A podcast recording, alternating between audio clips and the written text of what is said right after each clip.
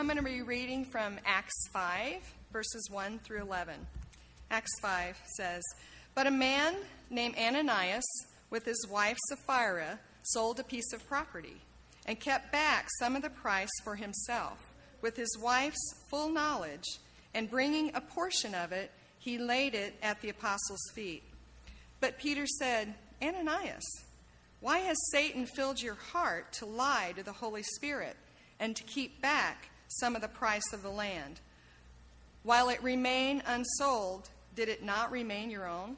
And after it was sold, was it not under your control? Why is it that you have conceived this deed in your heart? You have not lied to men, but to God. And as he heard these words, Ananias fell down and breathed his last. And great fear came over all who heard of it. The young men got up and covered him up, and after carrying him out, they buried him. Now there was elapsed about an interval of about three hours, and his wife came in not knowing what had happened. And Peter responded to me, her, Tell me whether you sold the land for such and such a price. And she said, Yes, that was the price. Then Peter said to her, Why is it that you have agreed together to put the Holy Spirit of the Lord to the test? Behold, the feet of those who have buried your husband are at the door, and they will carry you out as well. And immediately she fell at his feet and breathed her last. And the young men came in and found her dead, and they carried her out and buried her beside her husband.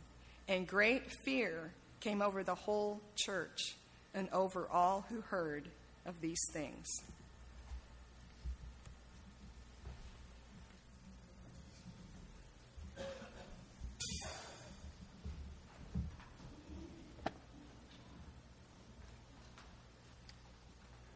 That was my sister uh, who read Scripture to you in case you didn't recognize her. Uh, so happy to have Debbie and her husband stand here today uh, worshiping with us. She has been one of the most influential people in my life, and I dearly love her. To this point, up through chapter 4 of Acts, the church has seemed picture perfect, hasn't it? Uh, the church was growing. People were coming to Jesus every day. The members of the church were of one mind and spirit. They loved each other. They were giving to each other. They're meeting the needs of the poor. At the tail end of chapter 4, Barnabas has sold a piece of property and he's brought the proceeds to the apostles and, and he's told them to distribute the money to anyone who has need. This church in the first century seems to be a great, great church. The Holy Spirit is working strongly in people's lives. People are witnessing with boldness. The apostles, they have already been thrown in jail because of their preaching of the gospel, and that has not slowed them down a bit. It has not intimidated them even a little bit. In fact, if anything, it seems that it has fueled their fire with more boldness. And they felt privileged that they were able to suffer in the name of Jesus. It really does seem to be a picture perfect church. And I, I, know sometimes in my preaching I can come across that way, that the early church just had it all together, and, and the church today needs to be like that first century church. In a, in a lot of ways, that is true. We need more boldness, don't we? We need more of, of the filling of God's Spirit. We need His unity among us. We need to be loving each other with, with a great love. We need to be having more of an openness to, to helping the poor. So, granted, there were a lot of qualities in that first century church that we need to have today. And yet, this passage that, that my sister Debbie has read to us, Acts chapter 5, it's a good reminder to us that the early church was not picture perfect. That's because there were people in the church. And anytime that there are people somewhere, you're going to find things not always together. You, you remember the fellow who said to his preacher that he was going to leave this church and he's going to look for the perfect church. And, and the preacher responded to him, If you find the perfect church, don't join it because you'll ruin it. imperfect people lead us to imperfect churches. And to be sure, this early church was not picture perfect. And the story about Ananias and Sapphira, that it really should not surprise us. In fact, this is one of the things that I really appreciate about the biblical writers. They tell us the truth. They do not cover over the sins of God's people and, and, make them somebody that they are not. And that is true throughout the Bible. For instance, Abraham. We think of Abraham as being such a great man of faith, and yet the Bible doesn't gloss over the fact that Abraham had his issues. He had a lying problem twice. We learn in the, in the book of Genesis that he told a lie about his wife. Noah, we think of him as such a great man of faith, and he was. He was, he was amazing in his faith. He built that ark and worked on it for 120 years. And, and as, he was, as he was building that ark, he's preaching that long, and he doesn't have one convert, and yet still he is faithful in his preaching. And yet, do you remember what happened as he stepped off of the ark? What, what happened in his life? He, he, the, the scripture is very clear that he got drunk. Gideon, after his great victory over the Midianite army, he, what, what happened with him? He fell into idol worship.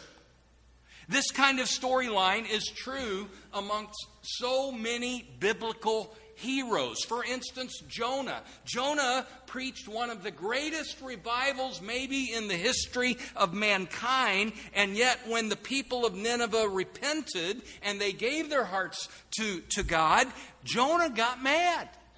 He was sulking. He was angry with God because he didn't think these people deserved God's mercy.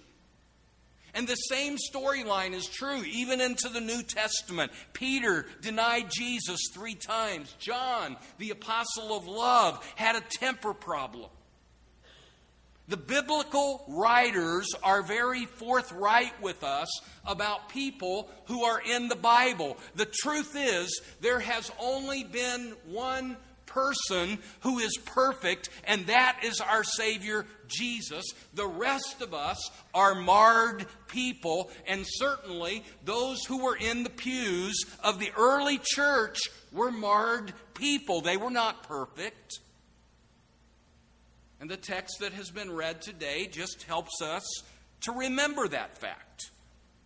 I am quite certain that this story of Ananias and Sapphira are in contrast to the story of Barnabas in chapter 4. Barnabas, you remember, has sold a piece of property and he has brought it to the, to the church. He's brought the proceeds to the apostles. He's given that money to them, saying, Use it however you wish to meet the needs of the poor. And apparently, Barnabas has received some accolades for his generosity. He, he did not give his money for that purpose. He gave his money to the glory of God. But in what he has done, the church has been inspired by that. The church has been encouraged, and they have they have applauded Barnabas. They have lifted him up as, as a leader and, and they've been encouraged by him. And I'm thinking that Ananias and Sapphira are sitting back and they're observing this happen. They're seeing the accolades that has come to Barnabas and they say, you know, that, that, that's pretty nice. We kind of like that for ourselves. And so they come up with a plan. The text is very clear that they are in this together. They too had a piece of property that they could sell. They sold it, and what they did differently than what Barnabas did is they brought part of the proceeds to the apostles, but they led them to believe that they had brought all of the proceeds.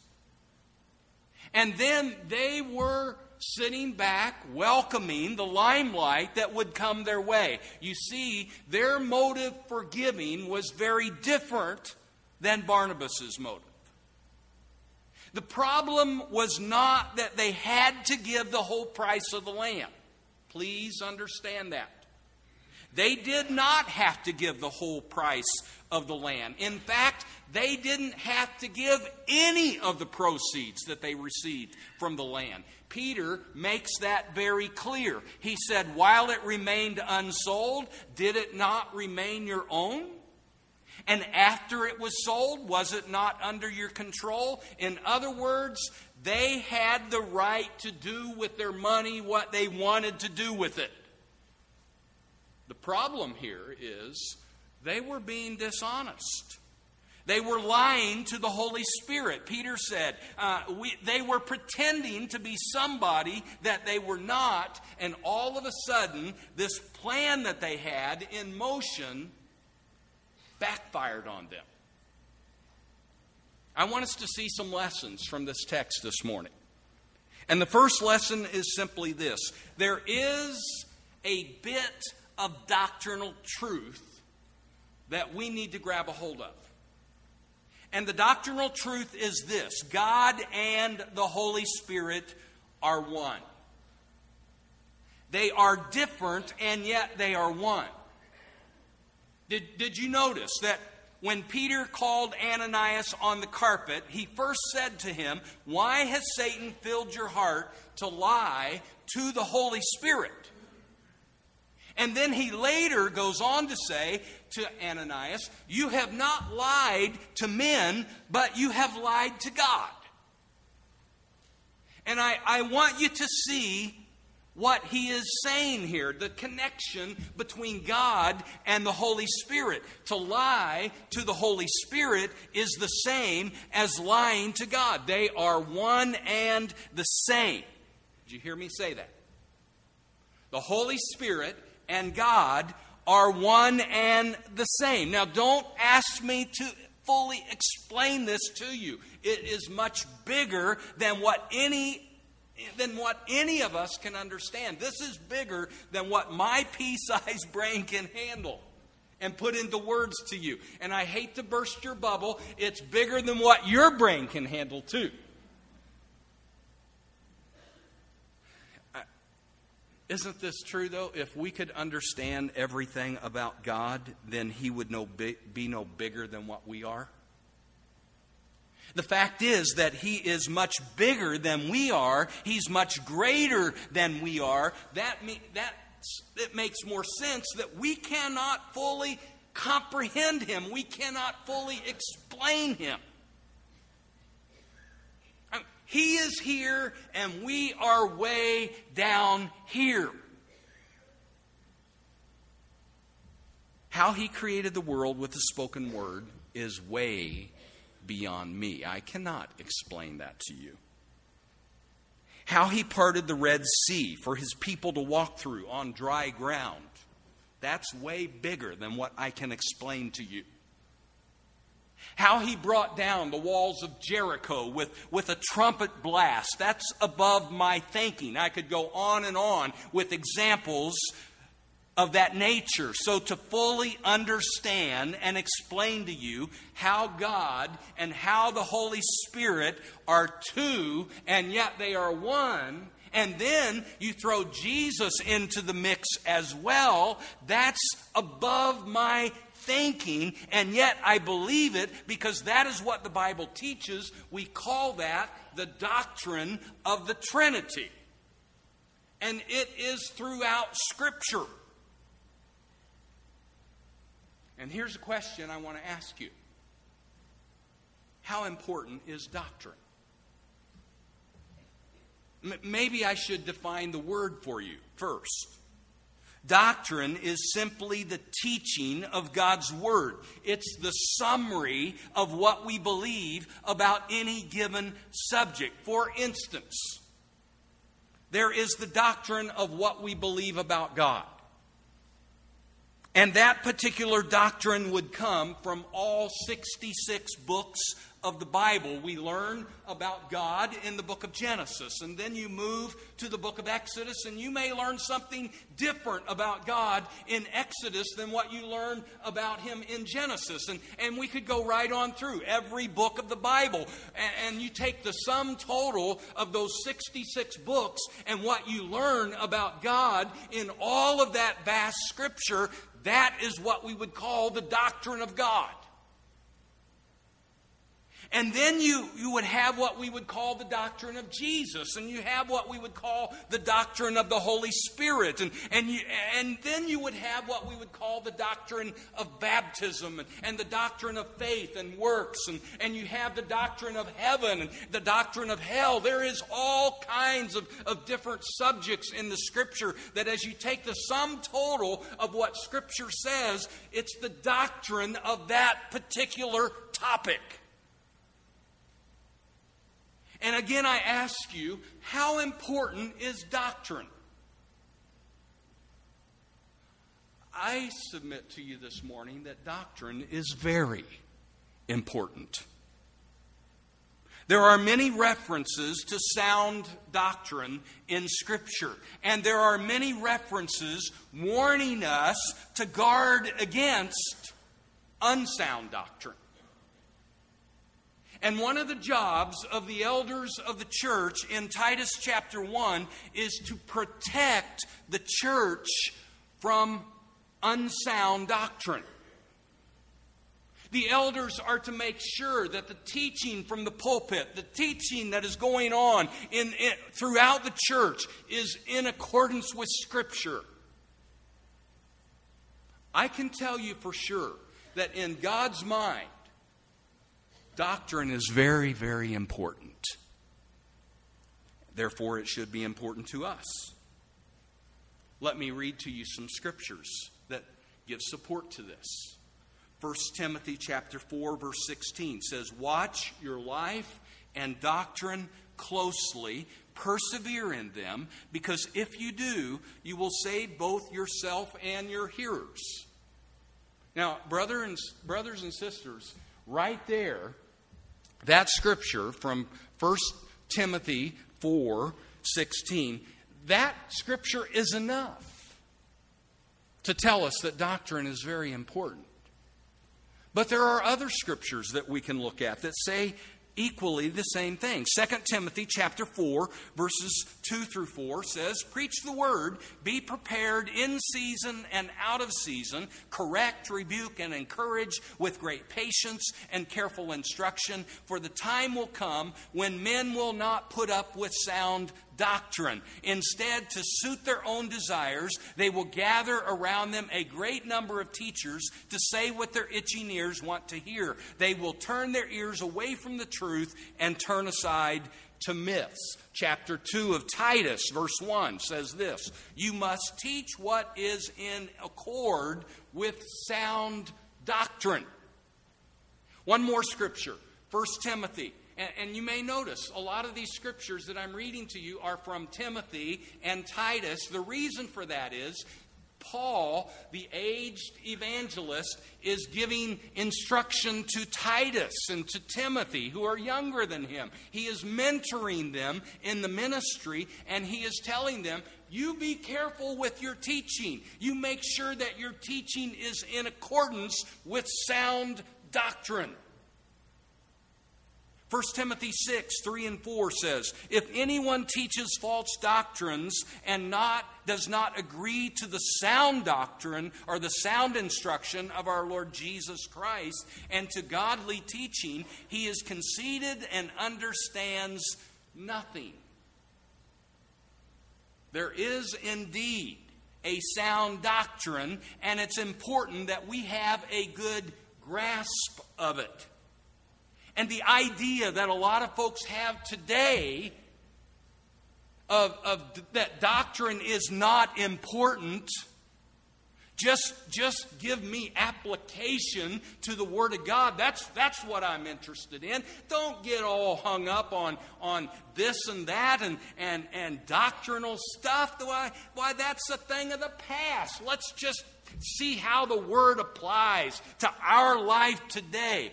That's unbiblical thinking. Yes, application is very important, and if we didn't have that, we would be missing a very important component of the Scripture. But don't leave out the importance of sound doctrine. We cannot underestimate the importance of doctrine. It is important to God, and it should be important to us. Now, I, I kind of feel like what I'm jumping on today is, is a bunny trail. But it is a very important bunny trail. It's been one worth going down, and it all stems from Peter's words to Ananias, which were if you have lied to God, you have lied to the Holy Spirit. This is sound doctrine that God and the Holy Spirit are one and the same.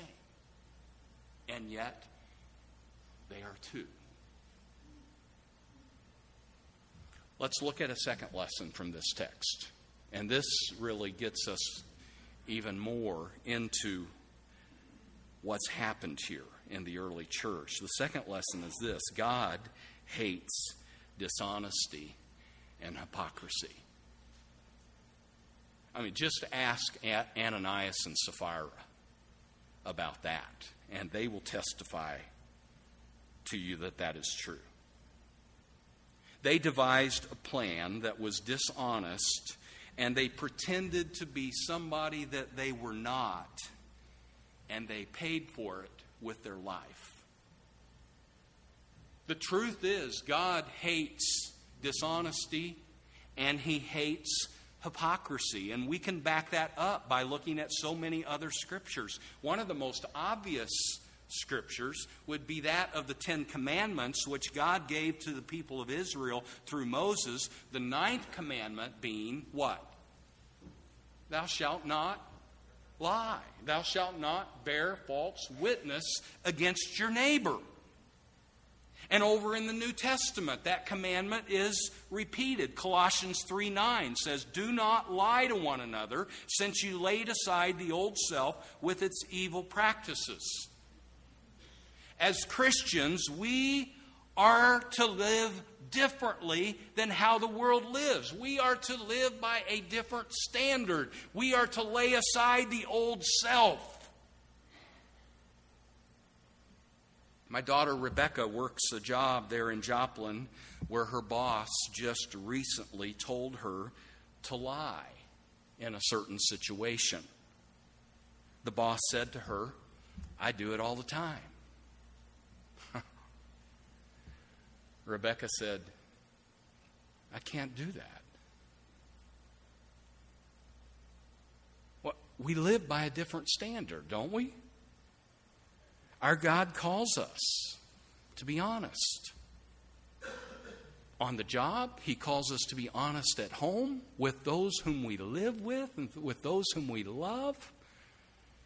He calls us to be honest on our tax returns. He calls us to be honest in our business dealings, in our personal relationships, in our recreation.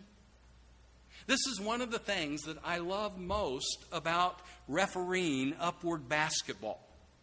If, if I didn't see who the ball was knocked out of bounds by, all I have to do is ask one of them on the court, one of the young kids on the court. I said, uh, Did you knock the ball out? Yeah, yeah, I did. I, I did it. I mean, they're so honest. And I'm thinking as that happens, I did that twice yesterday as I was refereeing. You're saying, Kevin, you're, you're supposed to see things better. It's upward basketball. I'm not being paid to do it. I'm just a volunteer referee, but I know I can get most of those calls right because the kids on the court are going to help me. I, our college guys and NBA guys could sure learn a lesson from our little kids about that, couldn't they? You watch, you watch those big games on, on TV, and they knock a ball out of bounds and they point the other direction immediately, don't they? God calls us as His children to live by a different standard than how the world lives. We're to be honest. Do you know what the book of Revelation says about this very subject? Chapter 21, verse 8 from the New Living Translation. It says, But cowards, unbelievers, the corrupt, the murderers, the immoral, those who practice witchcraft, idol worshippers, and all liars, their fate is in the fiery lake of burning sulfur. This is the second death. Lying will lead you to a place that you do not want to go. But not only does he hate lying, he hates hypocrisy. We know that from how Jesus dealt with the Pharisees. I read just this last week in my personal reading from Scripture, Matthew chapter 23. Seven times in that chapter, Jesus says to the Pharisees, Woe are you! Woe to you! And every woe had to do with their hypocrisy in one way or another. Interestingly, I looked that same chapter up in the New Living Translation just to kind of try and understand that word woe better. And the, the New Living Translation treats that word this way What sorrow awaits you? God hates hypocrisy, and certainly there is great sorrow awaiting the person who is play acting in his faith. The hypocrite pretends to be one thing when really he is something different than that. He pretends to be spiritual when really he's very worldly. The hypocrite talks one way on Sunday and then talks a different way through the week entirely. The, the, the, hypocrite presents himself one way on Sunday at church, and then through the week, a completely different person in personality and character and reaction and deeds and words. He's cleaning the outside of the cup and the dish, Jesus said, but inside he's full of robbery and self indulgence. And from our text in Acts 5, Ananias and Sapphira, they're seeking the praise of men rather than seeking the praise of God. They pretended to be great givers when really they were great liars. God hates dishonesty and hypocrisy. And these are two things that we must guard against in our life. Let me give to you a third lesson from the text God longs for the church to stay pure. The church is his bride. And he longs for his bride to stay pure, just as a bridegroom would hope and, and expect for his bride to stay pure for him. Let me read to you from one of my Acts commentaries about this passage of Scripture that has been read. And, and here's the question that probably a lot of you may be asking. And, and the answer is given. Why was the penalty on Ananias and Sapphira so severe? Here's the answer, according to this commentary. They were the first hypocrites in the church and God intended it to serve as a warning for coming generations. Hmm, wow. It's just simply a reminder to us that God hates hypocrisy. And He wanted to use this situation in the early church to warn every generation afterwards how much He hates hypocrisy. And the warning seemed to have an effect in the first church. Verse 11 says, And great fear came over the whole church and over all those who heard of these things. It takes me over to 1 Corinthians chapter 10 verse 11 where Paul writes this, these things happened to them as examples and were written down as warnings for us. Think about that. The things that happened before. Paul says those things happened so that we could learn from them, that we could be warned, that we could see these as examples to us and learn from them and not walk down the same pathway. And, and I'm asking to myself and to you too are we heeding to God's warnings? Now, here's another question Does this mean that God is going to strike us dead the next time that we're hypocritical? No. Hope not. because if that were the case, I could you could lose me, pre- your preacher, this afternoon. Lightning would strike, and you say, Oh, there went our preacher. Because it's that easy to be hypocritical, isn't it? I can preach a sermon to you on Sunday morning, and by afternoon time, I've transgressed my sermon and what God has been warning us about. It's just that easy for all of us to be hypocritical. Thankfully, His grace covers us when we are hypocritical. We need to turn to Him in repentance, ask Him to forgive us of our sins, and try and change our ways. Certainly that needs to happen.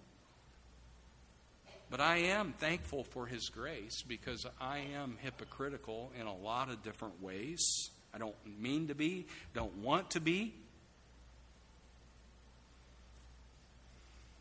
It is true, though, God wants His church to stay pure.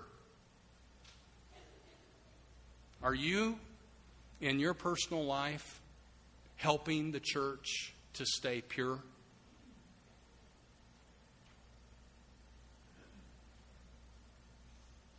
Are you helping the church to stay pure? And how about this question? How are you going to be remembered after you're gone?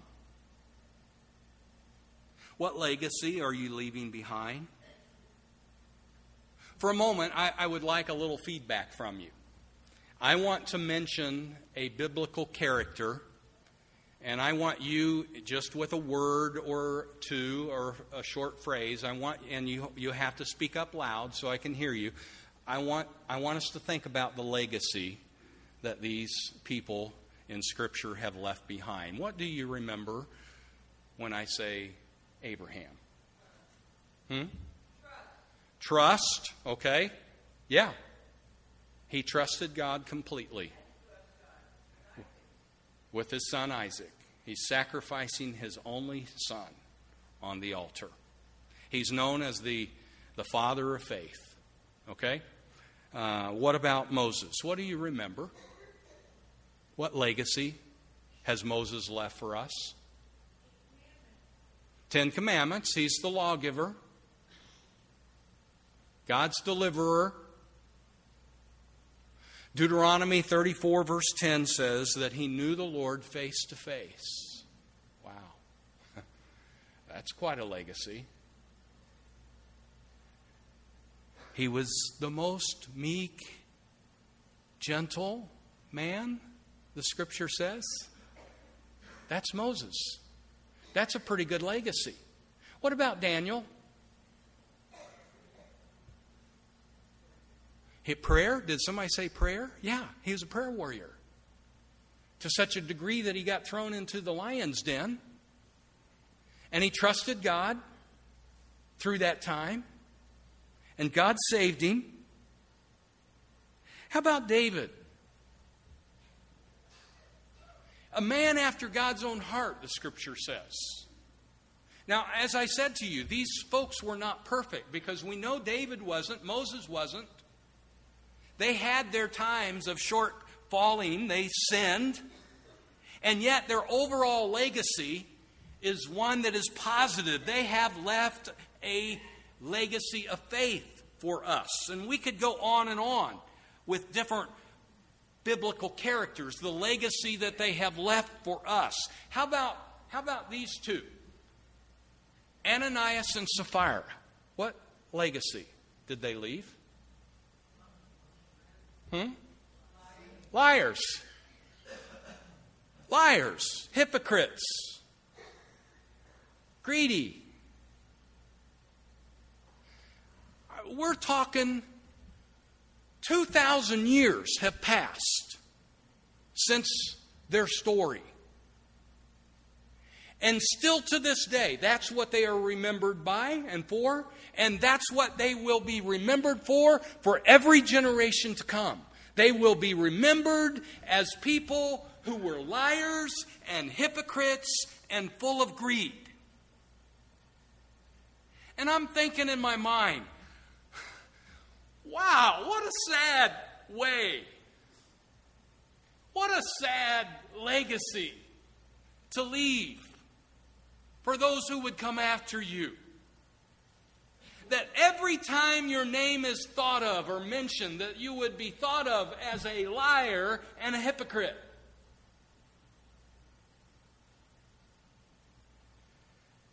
And I tell you, I don't want to leave that kind of legacy behind. Do you? No, you, you want, just like me, you want to leave behind a legacy that's positive. You want to leave behind a legacy for your kids and your grandkids. You want to touch the kingdom of God in a positive way. And you know what? That doesn't happen without determination on your part and the grace of God.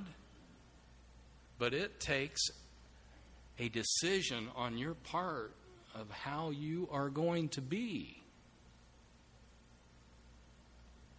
And that's my challenge to you as we close today. Don't be like Ananias and Sapphira and leave behind a legacy that's going to be negative. Instead, you determine by God's grace in your life and His power in you to leave behind a legacy that impacts your family to the glory of God and helps the church be a pure bride. Let's pray together.